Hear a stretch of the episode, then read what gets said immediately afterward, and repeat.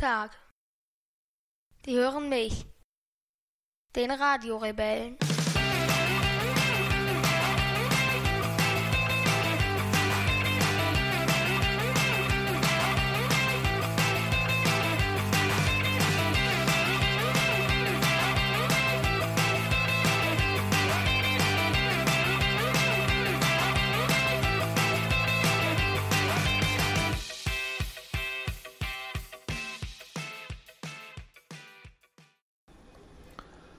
19. Juni 21.36 Uhr aus dem ICE 887 und wir stehen immer noch in Hannover. Ja. Das bedeutet, dass ich noch eine kleine Odyssee heute vor mir habe heute Ja. Nacht. Denn wir verpassen somit mit an Sicherheit grenzender Wahrscheinlichkeit den letzten Bus Richtung Heimat. Das ist für dich immer der Super-GAU, so ein bisschen. Weil das bedeutet, ich kann per quasi Tram erstmal in den nächsten Nachbarort fahren und gucken, wie ich dann weiterkomme. Hm. Ist natürlich ärgerlich. Jetzt haben wir uns so abgehetzt. Ja. Wir waren zur Lesung in äh, Hannover im Kulturtreff Bootfeld.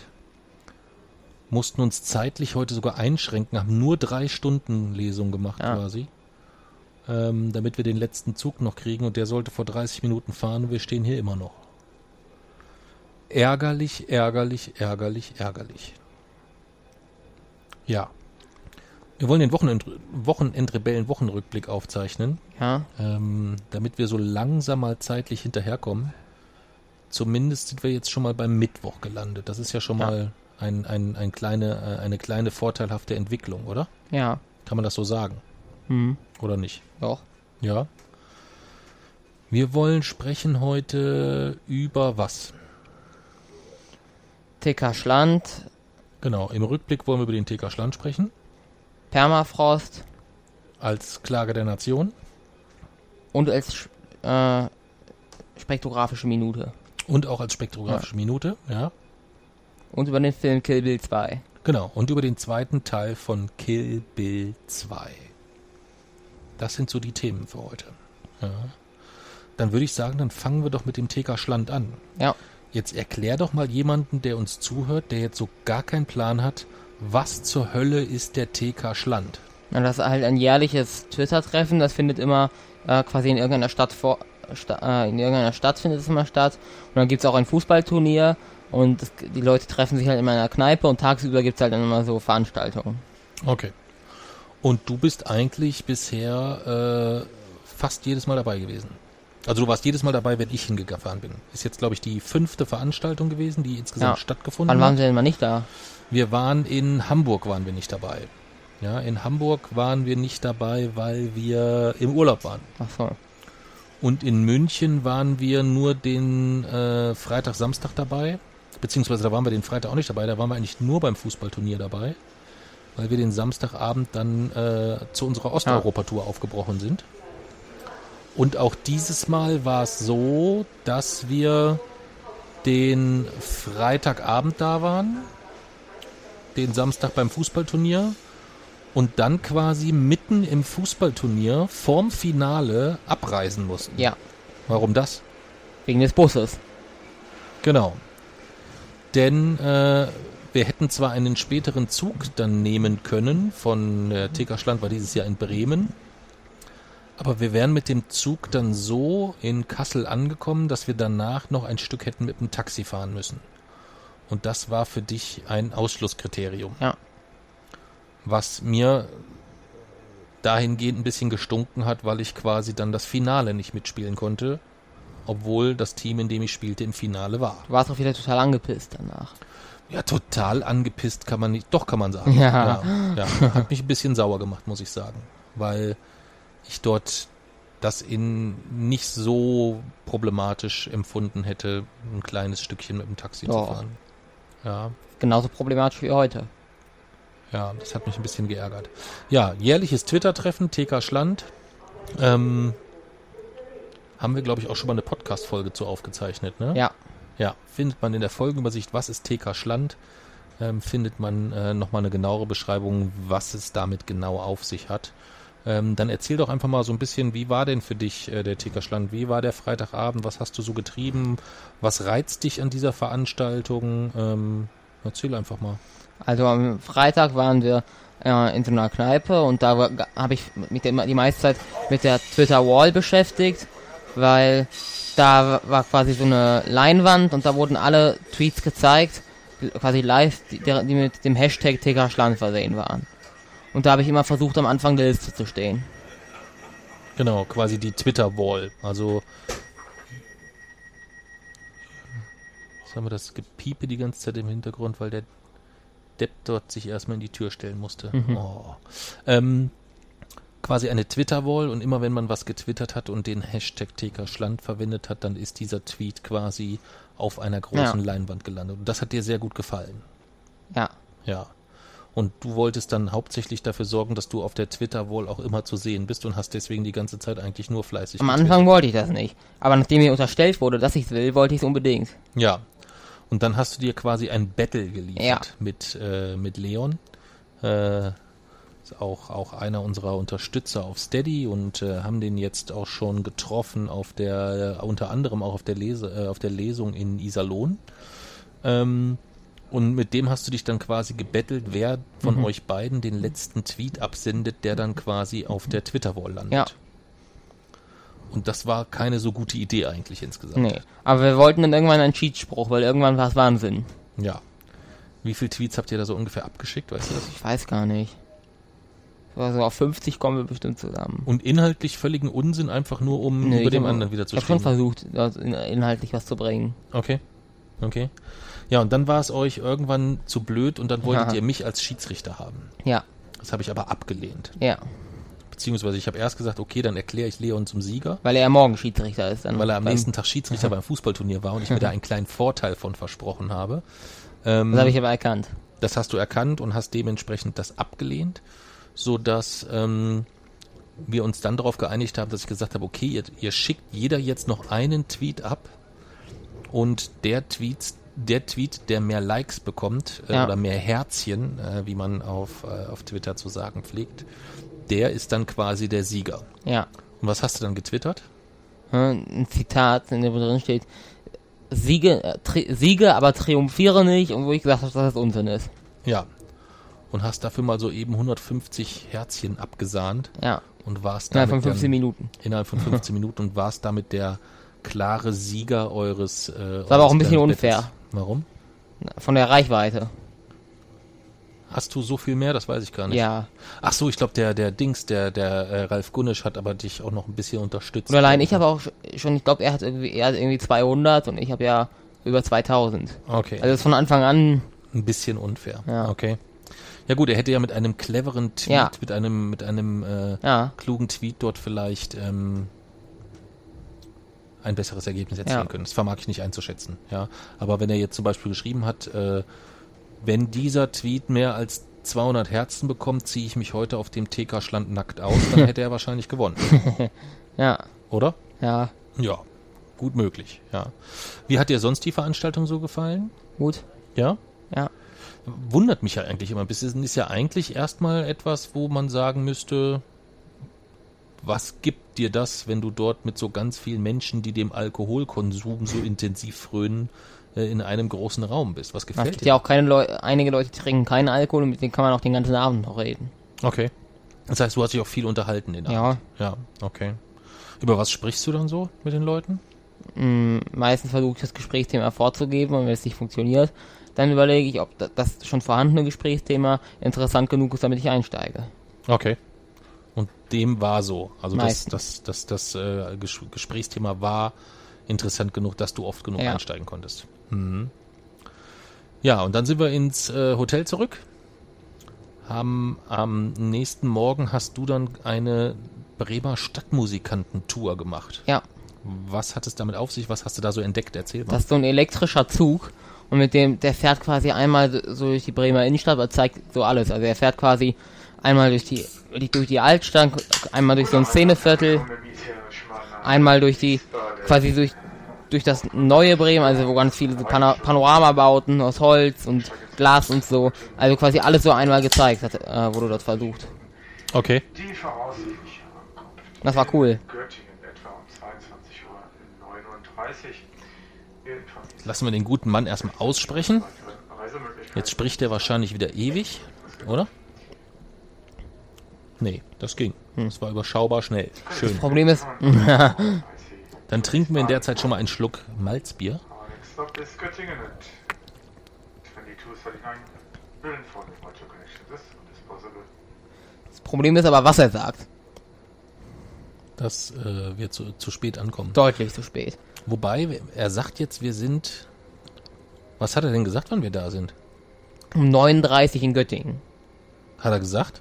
Ja. Oh, okay. Dann sind wir definitiv deutlich zu spät. Oh, jetzt steht ja wieder 22 Uhr. Nee, das ist, glaube ich, die planmäßige Ankunft. So. Die ursprünglich planmäßige Ankunft.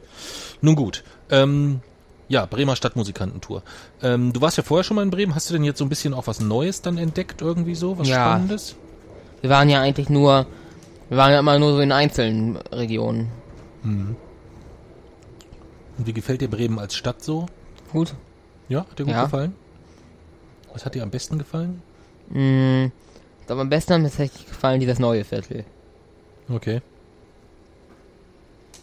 Ja, und dann sind wir zum äh, traditionellen Fußballturnier gefahren, dem sogenannten Hass Cup.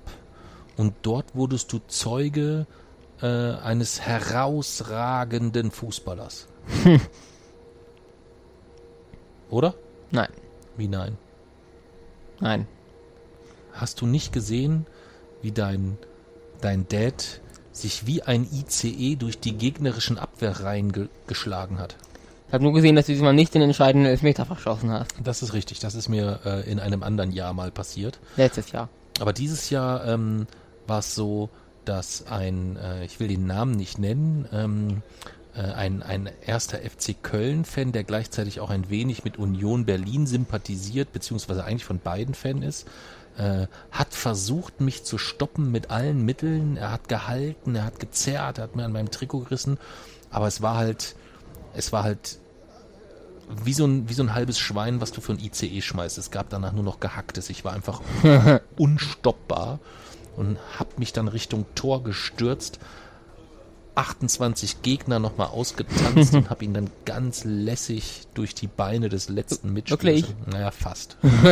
Waren keine 28 mehr insgesamt. Und es war mein, mein einziges Tor. ja. Aber ähm, wir waren auch äh, in einem äh, sehr, sehr, sehr starken Team. Ähm, es wird immer, immer wieder gelost, das heißt, es ist immer auch ein bisschen wieder Zufall, wer wie wo mit Aber wem das dein Team war auch das betrunkenste. Mein Am Team war auch davor. definitiv äh, diejenigen, die auch am Abend zuvor schon gewonnen haben. Also die, die haben auch den, den Abend zuvor schon äh, ordentlich Kilometer gemacht, will ich mal sagen. Ja. Also ich glaube, da gab es nicht mehr viele, die dem noch, äh, die das noch unterbieten konnten, äh, überbieten konnten, was die so weggetankt haben. Die anderen, die da zugelost wurden, die haben dann gar nicht mehr gespielt von denen, die so angeschlagen haben.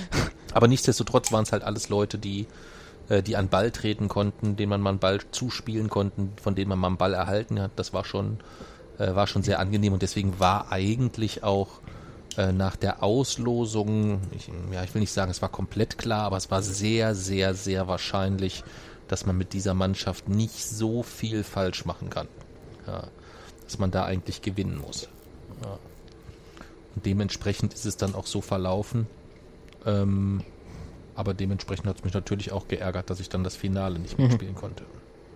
Jetzt habe ich viermal teilgenommen und habe dreimal war ich der Hass-Cup-Sieger Ja. Zusammen mit dem, äh, mit dem Bauer Jam der Rekord-Hass-Cup-Sieger quasi insgesamt. Ja. Aber ich habe zweimal teilgenommen, war zweimal Sieger. Nee, Doch. du hast in München teilgenommen und bist abgeschlachtet worden. Nee, da bin ich aber äh, zum Schluss noch umgetreten. Wie Da umgedreht? habe ich die Mannschaft doch gewechselt. Wie, du kannst ja nicht einfach die Mannschaft Doch, wechseln.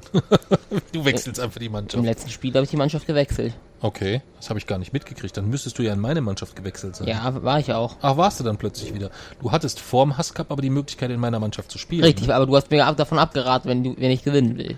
Ich habe dir gesagt, naja, du musst dir überlegen, entweder spielst du bei deinem Papa mit oder du kannst auch bei Ralf Gunesch mitspielen. Dann dann hast gefragt- du mich gefragt, bei wem? Ja. Habe ich gesagt, naja, Ralf Gunesch ist halt ein Bundesliga-Profi, Ja. ne? Und ich bin halt Papa, ne? Aber ich bin dann zum letzten Spiel übergetreten. So, so, so. dann war so, mir das so. Risiko zu hoch und deswegen habe ich danach nicht mehr gespielt. Ja. Also hat quasi Ralf Gunesch deine aktive Fußballerkarriere beendet. Kann man das so sagen? Nein, die war vorher beendet. Naja, aber du hast ja da noch gespielt. Hm? Ja, aber das war ja keine richtige aktive Fußballerkarriere. Okay. Das wäre aber eine schöne Schlagzeile. Ralf Gunnisch beendet Jasons Fußballerkarriere. ja. Stimmt. Ja. Ähm, nee. Ja, und dann äh, sind Samstagabend, sind wir quasi vom Spielfeld runter, verschwitzt in Trikots. Ich habe sogar noch die, ich glaube sogar noch die Fußballschuhe anlassen müssen, weil wir es sonst nicht mehr geschafft hätten. Weil wir mussten dann zu Fuß noch knapp drei Kilometer laufen bis nach Bremen-Walle, ähm, um dann die rechtzeitige Straßenbahn zu kriegen, um dann wiederum von der Straßenbahn rechtzeitig in den richtigen Regionalexpress zu springen. Um dann den richtigen ICE zu kriegen, um dann den richtigen Bus zu kriegen. Genau. Dann waren wir irgendwie so um Mitternacht zu Hause, völlig verschwitzt und stinkt wie die Sau. Und ich hatte immer noch Hals. ja. Ein wenig. Ja. Ja. Ja, das war so das, das, das Highlight der letzten Woche. Oder lag bei dir noch sonst irgendwie was an? Irgendwie Schule oder Schülerkongress im Forschungszentrum. so? Oh, erzähl. Aber es war eigentlich diese Woche. Das ist eigentlich diese Woche. Müssen wir eigentlich im Ja. nächsten, also schon mal als kleiner Trailer, als kleiner Ausblick für die nächste Wochenendrebellen-Wochenrückblicksfolge, da wird Jason über seinen, über seine ersten eigenen Vorträge im, beim Schülerkongress äh, im Forschungszentrum berichten. Wollen wir es so stehen lassen? Ja. Dann machen wir als nächstes die Filmrezension. Wir wollen sprechen über Kill Bill 2. Erklär doch mal, worum geht es in Kill Bill 2? Also eigentlich ist es so die Fortsetzung, Fortsetzung von Kill Bill 1, weil sie in Kill Bill 1 noch nicht alle Leute umgebracht hat, die sie umbringen wollte. Fast alle. Ja, aber noch nicht alle. Bill Ja. zum Beispiel nicht. Bill noch nicht, Ja. Bud noch nicht Ja. und äh, Elle noch nicht, glaube ich, ne? Oder wie ich weiß jetzt nicht, wie die, wie die sich nennt. Ähm, die Blonde. Diese einäugige Ja, die Krankenschwester. lebt ja, die lebt ja auch noch. Ja. ja. Ja. Das heißt, sie setzt eigentlich ihren Rachefeldzug fort Ja. im zweiten Teil. Okay. Und gibt's von der Handlung oder gibt's grundsätzlich erstmal, wenn du jetzt einfach Teil 1 mit Teil 2 einfach so als Film für sich vergleichst, gibt's da Unterschiede, die dir auffallen? Mm, Also so vom grundsätzlichen Prinzip nicht. Es ist auch wieder so in Kapitel geteilt und so. Ähm, aber es ist ein bisschen so, also klar, die Charaktere sind, an, sind anders und das äh, findet, oder ich sag mal, Teil 2 findet auch an äh, relativ vielen verschiedenen Orten statt, so. Äh, und es sind auch wieder manchmal Rückblenden dabei, also es ist nicht chronologisch. Ähm, ja, Ja, stimmt. Der zweite Teil hat sogar relativ viele Rückblenden, ne? ja, Fängt, glaube ich, mit der Rückblende an zu der Hochzeit. ja. Und es kommt später noch die Rückblende zu ihrem Training. Mhm. Ja. Und es kommt noch die Rückblende, wie Alan diesen äh, Pai Mai vergiftet. Ja, stimmt. Ja, und danach wird ihr das Auge ausgerissen. Ja, Das zweite. richtig. Und dann tritt äh, Beatrice Kiddo wieder mit ihren nackten Füßen da hör drauf. auf, ja, ja. ähm, das heißt, du, du du würdest sagen, wenn du jetzt die beiden äh, Teile 1 und 2 miteinander vergleichst, gibt's jetzt erstmal nichts, was dir, ich weiß nicht, ob, ob du das so Filme auch so schon betrachtest, irgendwie so, was dir stilistisch auch irgendwie auffällt? Nee. Nee? Also ich fand zum Beispiel, dass der Teil 1 viel bunter war insgesamt von den Farben so, weißt du? Viel greller, dann immer diese Wechsel in die Schwarz-Weiß-Szenen und dann wieder zurück. Ja, stimmt. Also wo viel mehr mit Farben gespielt wurde, während Teil 2 von den Farben her eigentlich ein normaler Film war so, weißt du? Ja. Keine, keine, keine, keine außergewöhnlichen äh, Farbspiele in irgendeiner Art und Weise. Wurde in Teil 2 auch auf Comic manchmal zurückgegriffen? Ich glaube nicht, wenn ich mich jetzt nicht täusche. In Teil 1 ja, aber in Teil 2 nicht. Nee, wurde nicht. Und es gibt viel weniger Tote. Ja gut, das stimmt, aber auch nur we wegen dieser einen Schlacht mit den wilden 88. Ja, das könnte sein. Vielleicht gab es auch in Teil 1 einfach sehr, sehr viel. Ja. Sehr, sehr viel Gemetzel. Das könnte schon sein, ja. Und bei, bei äh, im Teil 2 gab es insgesamt zwar weniger Tote, aber die Toten werden dann halt intensiver gezeigt. Ja. Was es in Teil 2 noch viel mehr gibt als in Teil 1, sind Dialoge. Die Dialoge zwischen Palmai und äh, Beatrice Kiddo, Ja. der Abschlussdialog zwischen ähm, Bill und Beatrice. Ja.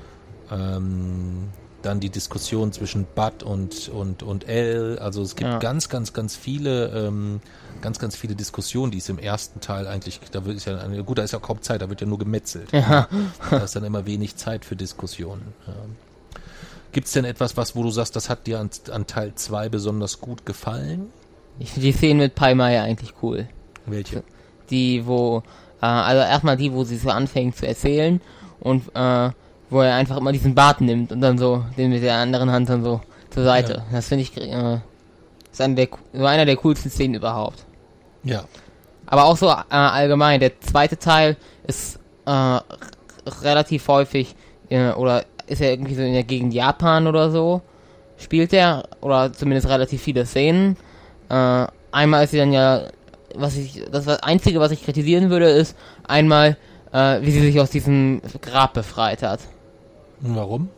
weil das Unsinn ist. Du meinst aus rein wissenschaftlicher Ja. Sicht. Ja, aber sie hat doch die, äh, wie heißt diese Schlagtechnik? Äh, Ja, die Schlagtechnik- Diesen Five-Finger Death Punch, diese fünf-Punkt Herz, Explosionsdruck, Schlag. Ja, damit kriegt man vielleicht den Sarg auf, aber dennoch ist man dann insgesamt wahrscheinlich von gut einer Tonne Erde begraben. Ja, das geht schon, wenn man ordentlich Power hat. Das glaube ich nicht. Das, da bin ich mir eigentlich ziemlich sicher, dass das nicht funktioniert. Nein, das funktioniert nicht. Also man würde auch den Sarg, glaube ich, gar nicht erst aufkriegen. Stimmt, die Erde ist ja direkt dann da. Die ist ja direkt da drauf, also da ist ja so ein massiver Druck. Also wenn man da nicht, da würdest du eigentlich nur mit einer Bohrmaschine oder so. Ja. Das wäre eigentlich mal witzig, eine, eine, äh, so wie oft, früher wurden oft so Horrorfilme und sowas ähm, verarscht. Also es gab dann irgendwie Scary Movie als total platte Witzverfilmung von verschiedenen Horrorfilmen. Das könnte man sich eigentlich auch bei, bei Tarantino mal, die Tarantino-Filme als, als Verarschungsfilme, also wo quasi Beatrice Kiddo dann In dem Sarg dann die Kettensäge nimmt und dann rausholt. so eine Kettensäge rausholt oder sowas. Ja. Ähm, oder so einen kleinen Handbohrer. Das wäre, wäre, äh, da gäbe es sicherlich viele Szenen für. Ja. Christian Lindner als Palmei. Äh, kann ich mir vorstellen. Gäbe es eine Menge, eine Menge Situationen. Ja, aber ich würde sagen, Palmei ist für mich, glaube ich, die beste Nebenrolle in einem Film Ja. aller Zeiten. Ja. Also mir fällt kein, mir fällt kein genial skurrilerer Charakter ein als ähm, als Palmei, weil es halt so enorm überzeichnet diese Ja. diese Karate-Filme und Kung-Fu-Filme äh, aus den 70ern ähm, großartig gemacht. Wirklich. Mhm. Auch irgendwie, großartig. ich finde den, den ganzen Film eigentlich. Äh, also ich finde, der steht in Teil, Teil 1 eigentlich in nichts nach. Ja, Der ist halt mir so ein bisschen lang, ne? Also hat Ich mag lange 100, Filme. 130 Minuten. Ich finde, ja, ich mag auch lange Filme, wenn sie durchgehend, ähm, wenn man sieht, die brauchen den Raum und brauchen die Ja. Zeit, um die gesamte Geschichte zu erzählen. Ich finde, das braucht, bräuchte es in dem Fall nicht unbedingt, würde ich so sagen. Ja. Ja. Und mir ist diese ganze, der ganze Schluss irgendwie ist so ein bisschen, weiß ich nicht, das ist ja schon fast wie ein, fast wie ein normaler Film am Schluss, so weißt du? So mit so, es gibt plötzlich so ganz eine, in Anführungszeichen, normale Unterhaltung, einen normalen Dialog und so weiter und so weiter. Ähm, weiß ich nicht. Ich finde, das sind handwerklich einfach zwei völlig unterschiedliche Filme und trotzdem passen sie irgendwie so zusammen. Das Ja. finde ich, finde ich faszinierend. Also sie sind eigentlich komplett unterschiedlich. Also gut, Matrix 1 und Matrix 2 sind auch unterschiedlich, aber ähm, auch handwerklich unterschiedlich gemacht und mit einer ganz anderen Herangehensweise. Ja. Ich überlege gerade, ob sonst noch irgendeine gutes, gut, die Szene, wie, äh, wie sie Bud versucht äh, fertig zu machen und der ihr dann das Steinsalz in den Brustkorb jagt und sie da durch die Gegend fliegt, ist auch gut gemacht. ja. Das ist auch gut gemacht. Ja, Punktevergabe. Du fängst wieder an. Ich würde Kill Bill 2 geben 89 Punkte. Ich gebe wieder 90. Du gibst wieder 90, also du gibst quasi Kill Bill 1 genauso viele Punkte Ja. wie Kill Bill 2. Ich würde Kill Bill 2 einen Punkt weniger geben. Palmai kann es alleine nicht rausreißen und dafür war einfach ähm, Orin Ishii und der Kampf in dieser äh, war viel zu spektakulär und insgesamt auch einfach alles viel viel skurriler und viel metzeliger. ja. Das ist dann schon nochmal was anderes. Ja. ja, dann kommen wir schon zum Hauptthema. Wir haben ja immer gesagt, wir wollen in der Klage der Nation eigentlich über Themen sprechen, über die viel zu viel gesprochen wird. Oder ähm, über die ähm, zu wenig gesprochen wird. Ja. Und eigentlich sprechen wir meistens über Themen, dass wir uns über Chrissy Lindner aufregen, über Horsti Seehofer und so weiter. Äh, eigentlich immer Themen, wo wir uns eher aufregen, dass da so viel drüber gesprochen wird. Oder dass es tatsächlich etwas so Skandalöses ist, was sie sagen, dass wir ähm, das dann doch nochmal aufgreifen. Diesmal ist es komplett anders. Wir wollen über ein Thema sprechen, wo wir eigentlich der Meinung sind, dass das viel zu wenig diskutiert wird momentan. Ja. Ne? Liegt vielleicht momentan äh, auch daran, dass äh, sehr, sehr stark dominiert der, der grausame Mord äh, an Walter Lübcke. Ähm, dass das momentan so das, das über allem stehende, Ja. dominierende Thema ist. Aber ähm, es gibt eigentlich etwas, ich will, ich will das jetzt nicht, ich will nicht Sachen in der Schwere vergleichen, aber es gibt eigentlich etwas, wo wir sagen, das müsste viel, viel, viel mehr Präsenz haben. Ja. Worum geht's da? Aufsteigendes Methan aus Permafrostböden. Ja. Wir haben da schon mal drüber gesprochen in einer Folge, ich glaube, war es in der Folge Klimawandel? Ja. Ich glaube in der Folge Ja, haben Klimawandel. wir. Da hast du das schon mal so, da habe ich das erste Mal ehrlich gesagt davon gehört. Da habe ich aber noch so gesprochen, als läge das in weiter Zukunft eigentlich. ja, war ja auch prognostiziert, glaube ich, irgendwie für irgendwas so in circa 100 Jahren. Äh, und das war auch nur eine grobe Schätzung. Ähm, aber es war das erste Mal, dass ich das gehört habe mit irgendwelchen... Kipppunkte, habe ich gesagt. Ja, genau, über die Ja. Kipp, über das, dass diese Kipppunkte erreicht und dann habe ich dich gefragt, was sind denn die Kipppunkte? Und dann hast du mir irgendwas von irgendeinem Methangas erzählt. Ja. Wir haben dann da gar nicht so groß weiter nachgehakt. Von daher wäre es vielleicht jetzt ein ganz guter Zeitpunkt, um nochmal komplett ganz sauber und ordentlich mir als Laien zu erklären, was ist da los und warum bist du der Meinung, das müsste eigentlich ein Thema sein, was über allem steht und alles dominieren müsste? Also, weil, man muss erstmal anfangen, Böden können Kohlenstoffdioxid aufnehmen und binden. Also, Wälder können das, Moore können das, Meere können das, äh, Permafrostböden können, können das. Also eigentlich jeder Untergrund kann, oder fast jeder Untergrund kann CO2 aus der Atmosphäre quasi in sich binden und damit unschädlich machen. Das ist eig- eigentlich erstmal wahnsinnig wertvoll, ähm, weil dadurch auch unsere Atmosphäre quasi wieder gereinigt werden kann. Äh, Permafrostböden. Gibt's da, ganz kurz, gibt's da unterschiedliche? Also können ein Waldboden mehr aufnehmen als ein Steinboden oder gibt's da irgendwie Ja, so, da so, da so gibt schon Unterschiede. Also äh, auch in der Art. Also äh, Wälder und äh, auch Moore machen das ja vor allem durch Photosynthese, aber und wandeln also einfach in Sauerstoff um. Aber teilweise wird wirklich auch im Erdboden dann quasi was gebunden. Und Meere. Meere sind halt riesige äh, Kohlenstoffdioxid- und Methanspeicher. Okay. Das Problem ist nun, das, was dort gebunden ist, ist erstmal, spielt für den Klimawandel keine Rolle, ähm, aber es ist dort nicht unbedingt für ewig gebunden. Und Permafrostböden, das sind, äh, oder Permafrost bedeutet grundsätzlich, dass der Boden ab einer gewissen Tiefe quasi das ganze Jahr über gefroren ist. Okay. Das, also quasi seit der letzten Eiszeit, dass der Boden eigentlich immer gefroren war. Okay. Wie, über wie viel Fläche sprechen wir da? Weißt du das? Oder, Ähm, die genaue Fläche weiß ich nicht, aber wir reden dort über eine Vielfaches der Fläche Deutschlands. Also äh, Okay. no, eigentlich, eigentlich ganz Sibirien, der Norden Russlands, große Teile Kanadas, das ist alles äh, Permafrost, Permafrostböden. Ähm, und es ist halt so, diese Permafrostböden speichern sehr viel, auch sehr viel Kohlenstoffdioxid, aber auch sehr viel Methan. Mhm. Und dadurch sind sie erstmal sehr wertvoll und dienen als eine Art Kühlung für das Klima. Das Problem ist aber, und das ist, gil- gilt für alle CO2 und Methanspeicher, also Methan ist auch ein Treibhausgas, aber ein Vielfach stärker als Kohlenstoffdioxid. Also, ähm, es hat insgesamt, es ist ein viel stärkeres Treibhausgas. Es kommt seltener vor, aber Methan ist zum Beispiel ein Gas, das wird durch Kühe produziert, durch, also quasi durch Tierhaltung. Und das ist auch ein Vielfaches stärker noch als Kohlenstoffdioxid. Äh, und auch das wird halt aber gespeichert dadurch. Und alle diese Speichermedien sind aber begrenzt. Und sie können das ganze Methan und das ganze Kohlenstoffdioxid auch wieder in die Atmosphäre bringen. Bei Permafrostböden ist das relativ, relativ offensichtlich. Nämlich wenn der Permafrostboden erstmals seit der Eiszeit auftaut. Okay, also nur nochmal, dass ich dass ich es auch richtig verstanden habe, dass ich da nichts Falsches sage. Ich kann mir also quasi, wenn ich jetzt all die Treibhausgase nehme, die ich mir so vorstelle, Ja. Methan, CO2 etc., dann kann ich mir alle Böden vorstellen wie große Schränke, wo ich das erstmal reinpacken kann. Genau, und wo es unschädlich ist. Wo es dann dadurch unschädlich Ja. ist, solange es dort gefangen ist. Aber diese Schränke haben halt begrenzte Kapazitäten.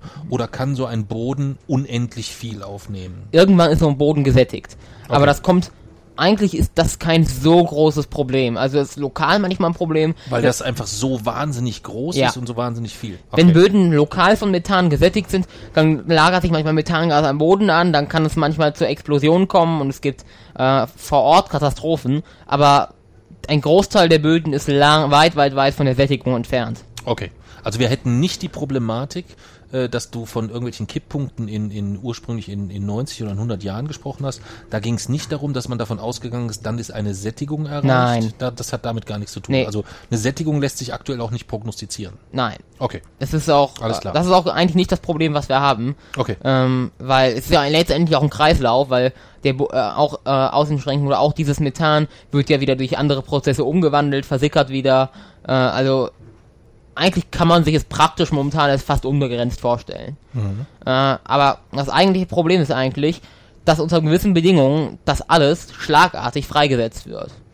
Und das bedeutet im Grunde genommen, Alles, was dort gespeichert ist, ist also quasi wie wenn ich den Schrank aufmachen würde Ja. und alles geht raus. Oder wird das dann so einfach so ganz langsam so? Also man kann man kann sagen, derzeit sagt man, das gesamte Methan, das ganze Kohlenstoffdioxid, was in, seit der letzten Eiszeit gespeichert wurde, das sind 100.000 Jahre. Also ungefähr so lange, wie, die, äh, wie der moderne Mensch existiert. Würde in 1000 Jahren freigesetzt werden. Okay. Also einfach eine ganz, ganz große Menge in einem deutlich kürzeren Ja. Zeitpunkt, als es gesammelt wurde. Ja. Okay. Und das passiert durch, eigentlich dadurch, beim Permafrostboden ist es so, dass dadurch, dass einfach die Temperaturen steigen äh, und so hoch sind, wie seit, wie sie äh, seit der, oder eigentlich in der Zeit von der letzten Eiszeit bis äh, heute noch nie waren, ähm, dadurch taut dieser Permafrostboden erstmals seit der Eiszeit auf. Okay. Ähm, also seitdem es ihn quasi gibt. Und das darin gespeicherte Methan, das darin gespeicherte Kohlenstoffdioxid, wird dabei freigesetzt und kommt aus dem Boden quasi raus und geht wieder in die Atmosphäre zurück. Okay. Aber du hast doch vorhin gesagt, der Boden, jeder Boden kann CO2 aufnehmen. Das heißt, das liegt daran, dass Frostböden einfach mehr aufnehmen können? Ja. Und das äh, Permafrostböden nehmen sehr, sehr viele auf. Und Permafrostböden speichern es eigentlich sehr, sehr lange, weil sie halt gefroren sind. Aber sie sind momentan auch am akutesten bedroht, weil sie eben momentan sehr schnell schmelzen. Okay. Und wenn Methan austritt, dann äh, sieht man das, also das sind dann wirklich richtige Explosionen, die da stattfinden. Das kommt dann wirklich schlagartig auf den Boden und es gibt so Satellitenbilder, dann ist es wirklich so, das Methan sammelt sich und irgendwann platzt es quasi hoch, ist wie eine Art Vulkanausbruch und dann gibt es so einen riesigen Krater. Okay. Und dieses, dabei ist halt, äh, kommt halt dieses ganze Methan in die Atmosphäre. Und das ist halt fatal. Und es sind nicht nur die Permafrostböden, es sind auch die Ozeane.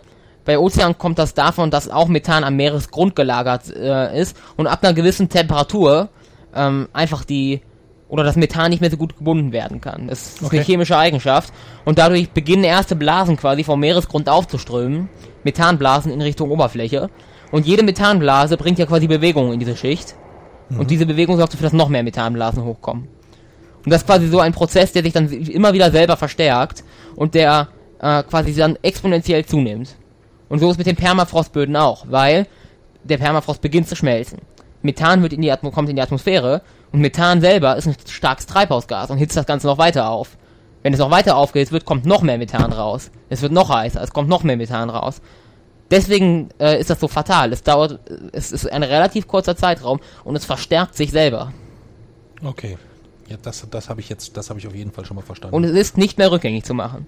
Wenn jetzt dieser Kipppunkt einmal überschritten ist, dann ist es, steuern wir eigentlich über Jahr, ja, über Jahrhunderte immer auf diese eine Temperatur zu. Und derzeit sagt man, wenn das gesamte Methan, welches äh, in den Erdböden oder welches in den Böden gespeichert ist, rauskommen sollte, dann reden wir, oder auch das Kohlenstoffdioxid, dann reden wir über einen Meeresspiegelanstieg von 66 Metern.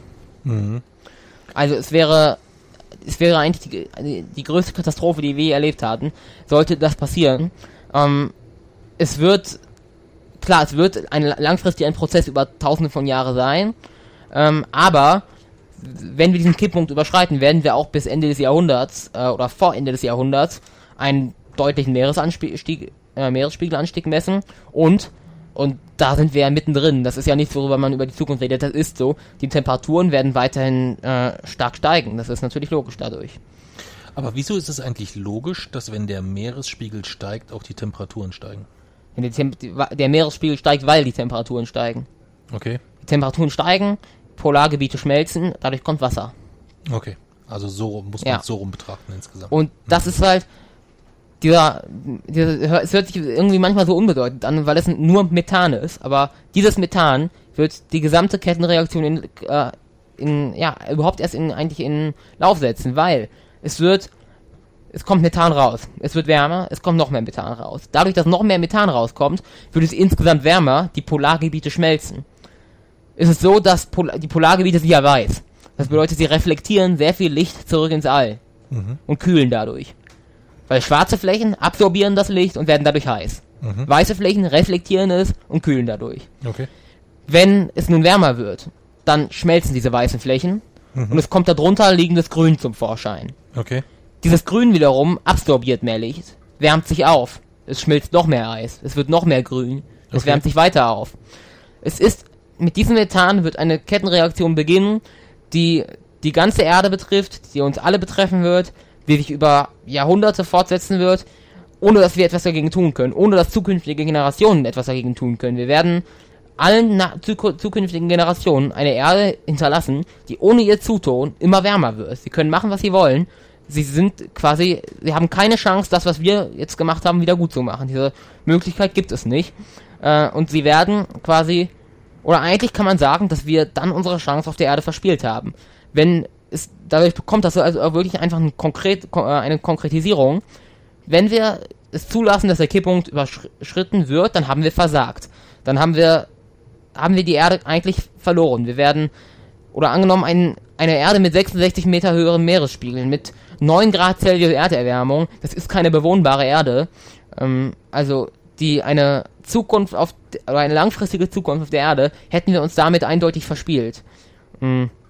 Und dass jetzt Methan austritt aus dem Permafrostboden, das ist ein ganz verheerendes Zeichen. Es ist also man sagt derzeit, der Kipppunkt ist noch nicht ganz überschritten, aber auch bevor dieser Kipppunkt überschritten ist, geht ja durchaus Methan aus der Atmosphäre.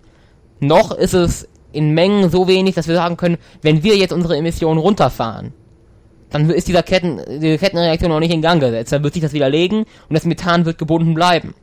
Tun wir jetzt nichts. Und selbst angenommen, wir, lassen jetzt alles so, wie es ist. Und stoßen genauso weiter aus dann wird das mit dem Methan weitergehen, ohne dass wir das dagegen tun. Und irgendwann wird so viel Methan in der Atmosphäre da sein, dass es sich selbst verstärkt und immer mehr Methan wird. Und dann ist genau dieser Kettenreaktion in Gang gesetzt, äh, an deren Ende die gesamte Erde oder ein Großteil der Erde eigentlich unbewohnbar ist und in der wir äh, auch gesellschaftlich in einer, das wäre eine gesellschaftliche Apokalypse. Also es gäbe eigentlich, es gäbe kein Land, welches von Hungersnöten und äh, auch Wasserknappheit oder sonstigen Dingen verschont bliebe. Also alles, was wir derzeit haben, ist eigentlich, ist nichts dagegen. Ähm, wir können, ja, also deswegen ist es, hat es jetzt eigentlich absolut höchste Priorität und darüber sollte viel, viel mehr gesprochen werden, über äh, darüber, dass dieses, oder dass jetzt, dass jetzt halt wirklich beobachtet wird, dass es beginnt, weil es ist im Grunde genommen die letzte, das letzte Mal in den nächsten tausend Jahren, dass wir irgendwas in der Hand haben, äh, um was dagegen zu tun. Und dazu gehört, dass wir eigentlich die Emissionen innerhalb weniger Jahrzehnte auf Null zurückfahren, weil die Atmosphäre hat nur, oder aus der Atmosphäre entweicht wieder nur sehr, sehr wenig. Und daraus folgt wiederum, dass es nicht funktioniert, dass wir sagen, wir kommen unter eine gewisse Schwelle und dann ist alles gut. Langfristig müssen die Nettoemissionen der Menschheit null betragen. Das bedeutet, es muss alles muss erst reduziert und dann kompensiert werden. Dann haben wir eine Chance, das aufzuhalten, diese Kettenreaktion aufzuhalten. Aber ähm, tun wir das nicht, oder selbst wenn unsere Emissionen fallen, aber selbst wenn sie fallen wie prognostiziert, oder wenn, selbst wenn wir das 2-Grad-Ziel erreichen, gilt es nicht als sicher, ob diese, ob wir diesen Kipppunkt nicht trotzdem überschreiten. Also wir haben gerade 1 Grad Celsius Erderwärmung und äh, der Kipppunkt für das im Boden gespeicherte Methan liegt bei irgendwo zwischen 1 Grad Celsius Erderwärmung und 3 Grad Celsius Erderwärmung. Also das 2 Grad Ziel ist schon eine gewagte, ein gewagtes Ziel, aber also weil es möglich ist, dass es nicht reicht. Aber wenn wir das 2 Grad Ziel schaffen würden, hätten wir wenigstens eine 50-50 Chance vielleicht, dass es nicht passiert. Aber wenn wir alles, was eigentlich jenseits der 2 Grad ist, können wir vergessen. Okay. Das heißt, wenn ich jetzt die ich bin jetzt gerade erstmal so ein bisschen geflasht von dem, was du, äh, was du da gerade gesagt hast. Das heißt, wenn ich jetzt die, die äh, gesamtgesellschaftspolitische Lage versuchen würde, in ein Bild zu fassen, dann stehen wir gerade an einem Abgrund, ähm, auf einem sehr, sehr, sehr, sehr hohen Felsen. Und wir werden diesen Absturz nach unten definitiv nicht überleben. Es ist aber schon sehr wahrscheinlich, dass dieser Absturz schon nicht mehr zu verhindern ist. Das heißt, es geht gegebenenfalls nur noch darum, ob wir jetzt noch auf die Idee kommen, uns oben an dem Felsen einen Fallschirm umzuschnallen oder ob wir auf die Idee erst kommen, dass ein Fallschirm eine gute Idee gewesen wäre, wenn der Kipppunkt, also quasi wir stehen quasi oben an der Schwelle dieses Felsens und kippen gerade langsam nach vorne und in dem Moment, wenn wir nach vorne umgekippt ist, erübrigt sich die Diskussion, ob es eine gute Idee gewesen wäre, einen Fallschirm ja. mitzunehmen. Also okay. grundsätzlich ist noch nicht. Deswegen Kipppunkt. Also das ist der Punkt, ja. wo es definitiv dann. Dann Feierabend. ist es vorbei. Dann können wir nichts mehr tun. Dann ist alles, jede Bemühung, die wir noch machen, absoluter, das es macht einfach keinen Sinn mehr. Es wäre noch nicht mal wirklich Schadensbegrenzung, weil selbst wenn wir dann den Kohleausstieg durchziehen und sagen, wir fahren unsere Emissionen auf Null zurück, die Nettoemissionen der Menschheit werden nichts. Die heutigen Emissionen der Menschheit werden nicht sein, im Gegensatz zu dem Methan, das dann jährlich einfach so aus, der, aus dem Boden strömt. Also, wir müssen quasi eine winzige Menge an Emissionen eigentlich äh, nur emittieren und dadurch wird eine viel größere Menge emittiert, die einfach im Boden fest wird und gegen die wir nichts tun können. Eigentlich ist es also so, dass wir vor einem Abgrund stehen, dass wir gerade an der Schwelle sind, wo äh, die letzte Möglichkeit ist eigentlich noch anzuhalten. Wir kippen gerade nach vorne, aber der Graben ist so tief, dass wir erst in 1000 Jahren unten auf, äh, aufkommen werden. Aber dennoch ist in dem Moment, in dem wir kippen, klar, dass es soweit kommen wird und dass es jetzt eigentlich vorbei ist. Ähm, und dass man in 500 Jahren auch nichts mehr dagegen tun könnt, kann und weiß, in 500 Jahren wird man aufprallen und dann ist es vorbei. Okay. Aber ich habe das eben richtig verstanden. Die Emissionen, die, die, die der Mensch selber nachweislich ausstößt, sind geringer als der Schaden, den die äh, Methan, äh, die, das gebundene Methan, äh, äh, welches, wenn das freigesetzt wird? Auslösen wird. Das, das muss mir nochmal erklären. Also, wenn wir, angenommen, eigentlich ist, ist das System so insta instabil, dass wir emittieren eine gewisse Menge an Emissionen. Ja. Und diese Menge reicht aus, um wiederum eine viel größere Menge an Emissionen freizusetzen. Das ist dieses gebundene Methan. Ja. Ist quasi so, als würden wir, wenn wir vor dem Abgrund stehen, reicht ja auch ein einziger Schritt. Da, da haben wir etwas gemacht, wir sind dafür verantwortlich, aber das, was dann wirklich passiert, passiert eigentlich von alleine und wurde von uns ausgelöst. Wir fallen okay. nämlich. Dass man quasi sagt, oh, der Schritt ist doch nicht so schlimm, aber wenn man dann merkt, oh, dieser ja. Schritt hat dafür gesorgt, dass man abstürzt, dann. Hm. Und es ist halt, es gilt als absolut eindeutig bewiesen, dass wir kurz vor, äh, vor dem Erreichen des Kipppunkts stehen. Ähm, man kann derzeit keine genaue Prognose machen, wo es liegt zwischen 1 und Grad, 3 Grad Celsius, aber es ist absolut eindeutig. Beobachtungen sprechen dafür, Modelle, Theorien, die Mathematik, alles spricht dafür, dass wir ganz, ganz knapp davor sind. Und eigentlich ist es so, dass jetzt jedes wir haben jetzt hier einen Grad überschritten, das bedeutet, theoretisch kann jetzt jedes einzelne Kilogramm CO2 das Entscheidende sein. Okay. Ab jetzt leben wir auf Risiko quasi. Okay. Und ähm, jetzt ist ja diese Woche dort ähm, eine, äh, eine Entdeckung gemacht worden. Ähm, lässt die sich denn so hundertprozentig eindeutig definieren oder gibt es da auch irgendwelche anderen logischen Erklärungen, wenn es da irgendwo gegeben, weil es einfach mal ein bisschen was schmilzt? Nein, also im Methan, das in dieser Geschwindigkeit austritt, da, und welches vor allem in diesen Abständen auftritt, ist es ganz charakteristisch. Man ist ja nicht das erste Mal, dass man Methan beobachtet. Ist ja nicht das erste Mal, dass man Methan beobachtet, welches aus der Atmosphäre äh, aufsteigt. Das wurde, war auch vorher durchaus schon so. Aber das ist halt eigentlich, da, oder das ist halt ein, ich da leider nicht durch. Einmal bitte Was über die Beine? Machst du den Rechner weg? Machst du den Rechner weg, bitte?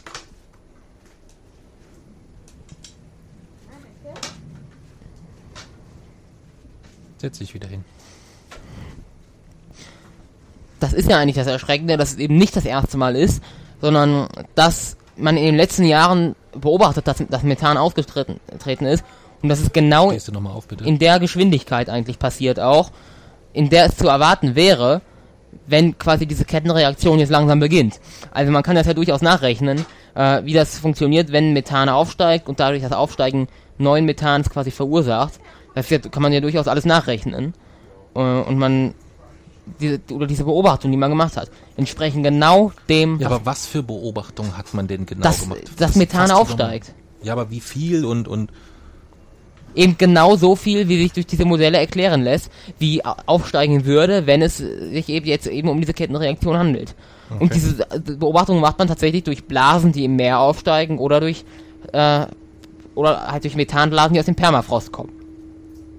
Das sind eigentlich die beiden Möglichkeiten, um den Methanaustritt zu beobachten. Okay. Und was ist für dich die, die, die logischste Erklärung, dass es eigentlich da nicht den massiven äh, panischen Aufschrei gibt? wie ich gesagt habe, man wird zwar, wir, jetzt machen wir den Schritt, indem wir den Graben runterfallen, aber er ist so tief, dass wir in tausend Jahren wahrscheinlich erst aufkommen. Deswegen ist das wahrscheinlich so mit einer der Gründe. Also du glaubst, dass es wirklich viele Menschen gibt, die einfach sagen, ja gut, eigentlich ist es ja scheißegal, weil mich betrifft sowieso nicht mehr? Das kann ich mir ganz gut vorstellen, weil ich kann mir, oder halt auch wirklich einfach, das ist halt auch so ein Prozess, wenn niemand darüber berichtet, dann äh, wird auch, dann wird auch eigentlich, wird dadurch nicht aufgeklärt, die wenigsten Leute wissen davon und es wird eher weniger darum, darüber berichtet. Also es ist einfach, ich glaube, wenn mehr Leute darüber wüssten, dann würde auch äh, dort jetzt was passieren. Aber dadurch, dass einfach einige Leute halt dieses Denken haben, es geht uns sowieso nichts mehr an, wird halt auch nicht so viel berichtet, denke ich. Okay.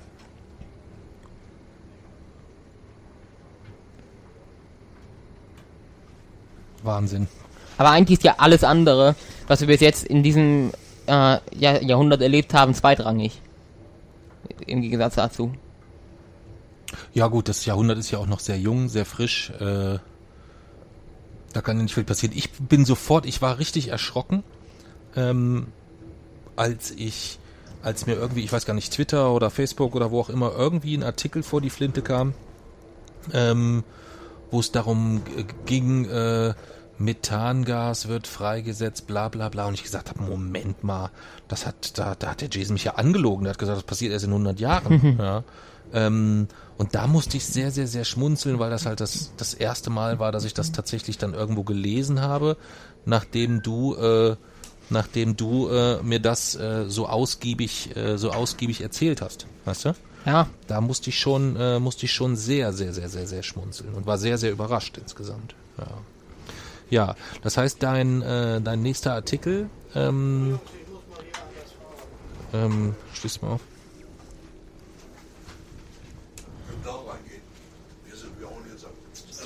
Na komm, dann gehen wir rüber.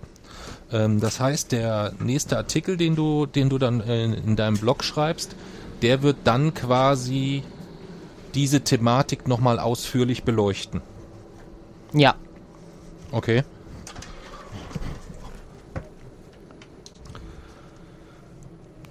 Gut, ja, nee, dann freue ich mich riesig, dass ähm, du in deinem nächsten Beitrag, äh, in deinem Blog auf www.spektrograph.com ähm, oder wird das der erste Artikel, den du im Wochenendrebell-Blog veröffentlichst? Wenn wir es bis dahin vereinigt haben, Ja, die komplette Vereinigung nicht. dann werde ich Wir noch weiter so Wir veröffentlichen. könnten die, die, die, die verschiedenen Kategorien schon so anlegen. Viel- Das könnten wir Ja. machen.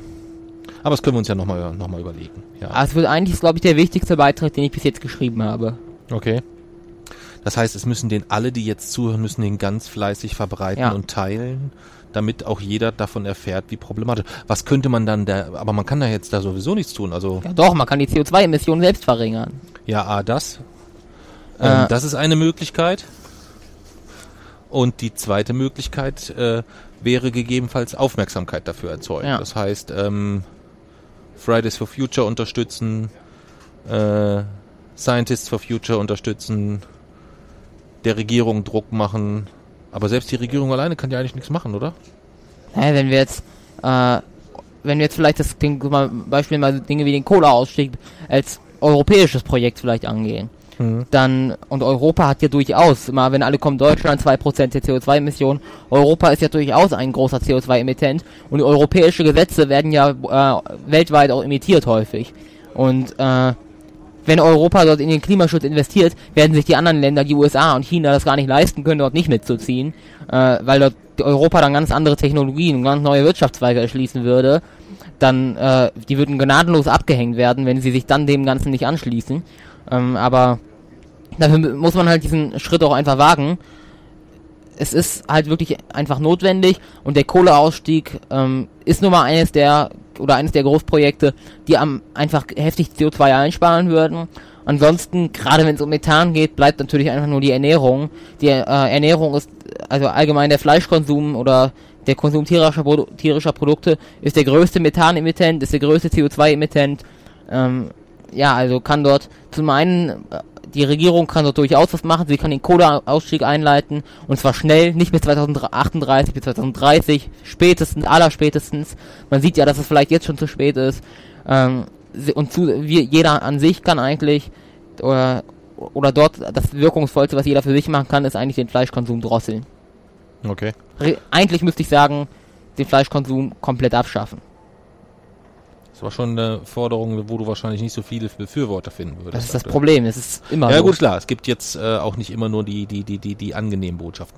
Was natürlich krass ist, ist, wenn ich so überlege, dass du so vor vier, fünf Jahren Forderungen aufgestellt hast, auch sehr klar und sehr deutlich. Ich meine, da warst du acht oder neun so, ne?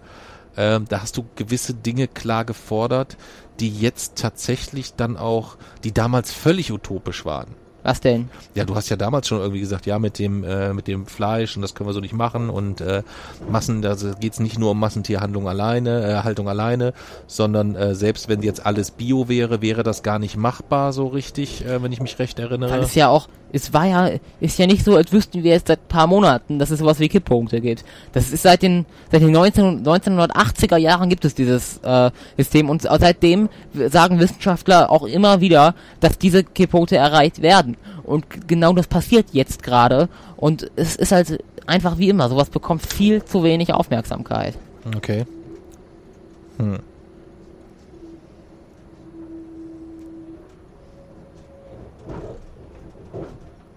Jetzt bin ich echt ein bisschen platt. Wieso? Ja, weil ich jetzt gar nicht so weiß, wie ich damit umgehen soll. Jetzt würde ja der, der klassische, der klassische äh, Chrissy Lindner würde jetzt sagen, ja, Moment, also man muss da jetzt auch nicht die Panik schüren und du willst ja da nur Ängste, die Ängste der Grünen bedienen und so weiter. Ähm, das ist ja so die, die, die, die klassische Argumentation momentan. Na, wenn es jemals einen Grund, äh, der, wenn es jemals in der ganzen Menschheitsgeschichte einen Grund gegeben hat, um äh, Angst zu haben, um Ängste zu schüren, um Panik zu machen, oder wenn die, wenn Panik jemals in der ganzen Menschheitsgeschichte angemessen wäre, dann ist es jetzt. Jetzt ist Panik ist mehr als angemessen. Panik ist sogar notwendig. Äh, und ich glaube, wenn wenn jeder Mensch ein Bild davon hätte, wie es gerade um unseren Planeten und um die Menschheit steht, dann hätten wir alle riesengroße Panik. Okay. Das heißt, du glaubst du, glaubst du, das Thema ist einfach zu komplex, ist es zu weit weg oder was ist der, der Hintergrund? es ist nicht komplex und es ist eigentlich auch weit nicht weit weg. Es gibt nichts, was uns eigentlich persönlich näher betrifft. Ich ich kann es mir nicht erklären, wieso das äh, dann dennoch zu wenig Aufmerksamkeit bekommt. Klimaschutz bekommt momentan sehr, sehr viel Aufmerksamkeit, allgemein, aber das ist, die wenigsten wissen, wie schlecht es momentan steht. Also, dass der tatsächliche Ernst der Lage, wenn ich jetzt einfach sagen würde, ja, Jason, jetzt hör aber mal auf zu dramatisieren. Was wäre dann? Ja, wie würdest du dem denn dann entgegnen? Ich würde den da, wenn, ich, wenn ich jetzt, ich würde jetzt, du würdest jetzt in einem, du hättest jetzt die Chance, du hast eine Minute Zeit äh, zur besten Sendezeit, zur Tagesschau. Äh, zusammen mit Chrissy Lindner sitzt du dort quasi wie beim Kanzlerduell und der würde einleiten mit Jason, jetzt hör doch mal auf zu dramatisieren. ansonsten würde er nichts anderes sagen. Ansonsten würde er nichts anderes sagen. Du hättest dann 60 Sekunden Zeit zu erklären, was, wie die, wie die Lage sich so darstellt. dann würde ich sagen, dass es jetzt höchste Zeit ist zu dramatisieren, dass es noch niemals mehr Zeit war zu dramatisieren, weil man das auch gar nicht dramatisieren muss. Das ist eigentlich schon dramatisch genug, dass äh, wir hier eigentlich Entscheidungen treffen, die nicht rückgängig, die nicht, nicht äh, die irreversibel sind äh, und die wir entscheiden hier über, ob es, ob die Menschheit eine Zukunft hat. Wenn wir das, diesen Punkt überschreiten, dann gibt es auf der Erde kein, keine Zukunft. Dann wird die Menschheit als Ganzes so nicht überleben auf unserer Erde. Und wenn es jemals angebracht war, Panik zu haben, Ängste zu schüren, äh, damit wirklich was passiert, dann ist es jetzt, da muss man überhaupt nichts dramatisieren, da reichen einfach die puren Fakten aufzutischen und dann ist das dramatisch genug. Okay. Meinst du, davon lässt sich Chrissy Lindner beeindrucken? Das weiß ich nicht. Das weiß ich auch nicht. Ja. Ja, jetzt wird natürlich ein Übergang schwierig, aber wir kommen eigentlich ja auch nur noch zur spektrographischen Minute. Die spektrographische Minute handelt ja auch davon. Ja. Dann fass doch mal kurz zusammen. Ähm, du hast ja jetzt ja schon, schon sehr viel über die Kipppunkte und über die Freisetzung des Methans gesprochen. Was können denn die Leser in deinem Beitrag jetzt noch erwarten? Ähm, Sie können dort auf jeden Fall nochmal detaillierte Erklärung zu allem. Was ist nochmal Permafrost? Wie funktioniert das? Sie können wirklich die wissenschaftliche Erklärung, wie funktioniert das, dass das gebunden wird? Wie wird es wieder freigesetzt? Was ist allgemein dieses Konzept von diesen Kippungen? Das ist ja selbst verstärkt. Das wird auch nochmal anhand einiger Beispiele erläutert. Und äh, dann halt auch, lässt es sich noch aufhalten? Wie lässt es sich noch aufhalten? Was müsste dafür jetzt passieren? Und, oder, äh, sag ich mal, wie viel müsste eingespart werden und wie kann man das erreichen? Okay. Das werden die Leute nachlesen können im nächsten, äh, in, deine, in deinem nächsten Artikel. Ja. Ja. Ja, dann sind wir auch schon am Ende, würde ich sagen, oder? Ja. Dann sagen wir vielen Dank. Jetzt haben wir gar nicht, äh, wir haben heute Malzbier technisch auf niemanden angestoßen. Normalerweise stoßen wir in jeder. Folge auf einen Steady-Unterstützer an. Aber mein Computer ist alle und wir haben hier so spontan jetzt gucken müssen, dass wir hier aufzeichnen, dass wir jetzt einfach mal, wir unterstützen, wir, wir trinken heute einfach mal auf alle Steady-Unterstützer. Wollen wir das so machen? Ja. Ja. Denn äh, wir haben mittlerweile 22 Unterstützer auf Steady, also 22 Leute, die Monat für Monat einen äh, kleinen Beitrag leisten, äh, einen kleinen finanziellen Beitrag leisten, ähm, damit wir A so ein bisschen unsere Kosten einfacher decken können und B da auch immer mal noch der ein oder andere Euro übrig bleibt für ein Döschen Malzbier, was wir uns dann gönnen können, ähm, was uns sehr hilft und was uns sehr, sehr freut. Ja, von daher einmal vielen, vielen Dank an alle Unterstützer auf Steady. Wer sich damit beschäftigen will, ähm, auf wochenendrebell.de oben in den Kopfzeilen gibt's einmal ein Kategoriefenster, das heißt Zahl uns unser Malzbier. Da findet man die einzelnen Steady-Pakete. Und alle anderen, die finanziell uns nicht unterstützen können oder wollen, trotzdem vielen Dank. Und wer uns was Gutes tun will, der könnte zum Beispiel eine Rezension für unser Buch schreiben oder diese Podcast-Folge teilen oder Jasons Blogbeitrag teilen. Also man kann eigentlich eine Menge Dinge tun, die uns gut tun. Ja. Ja. Und damit beenden wir die heutige Folge erstmals unter einer Stunde. Wow. Yeah, das hatten wir ja noch nie. Nee. 56, 58.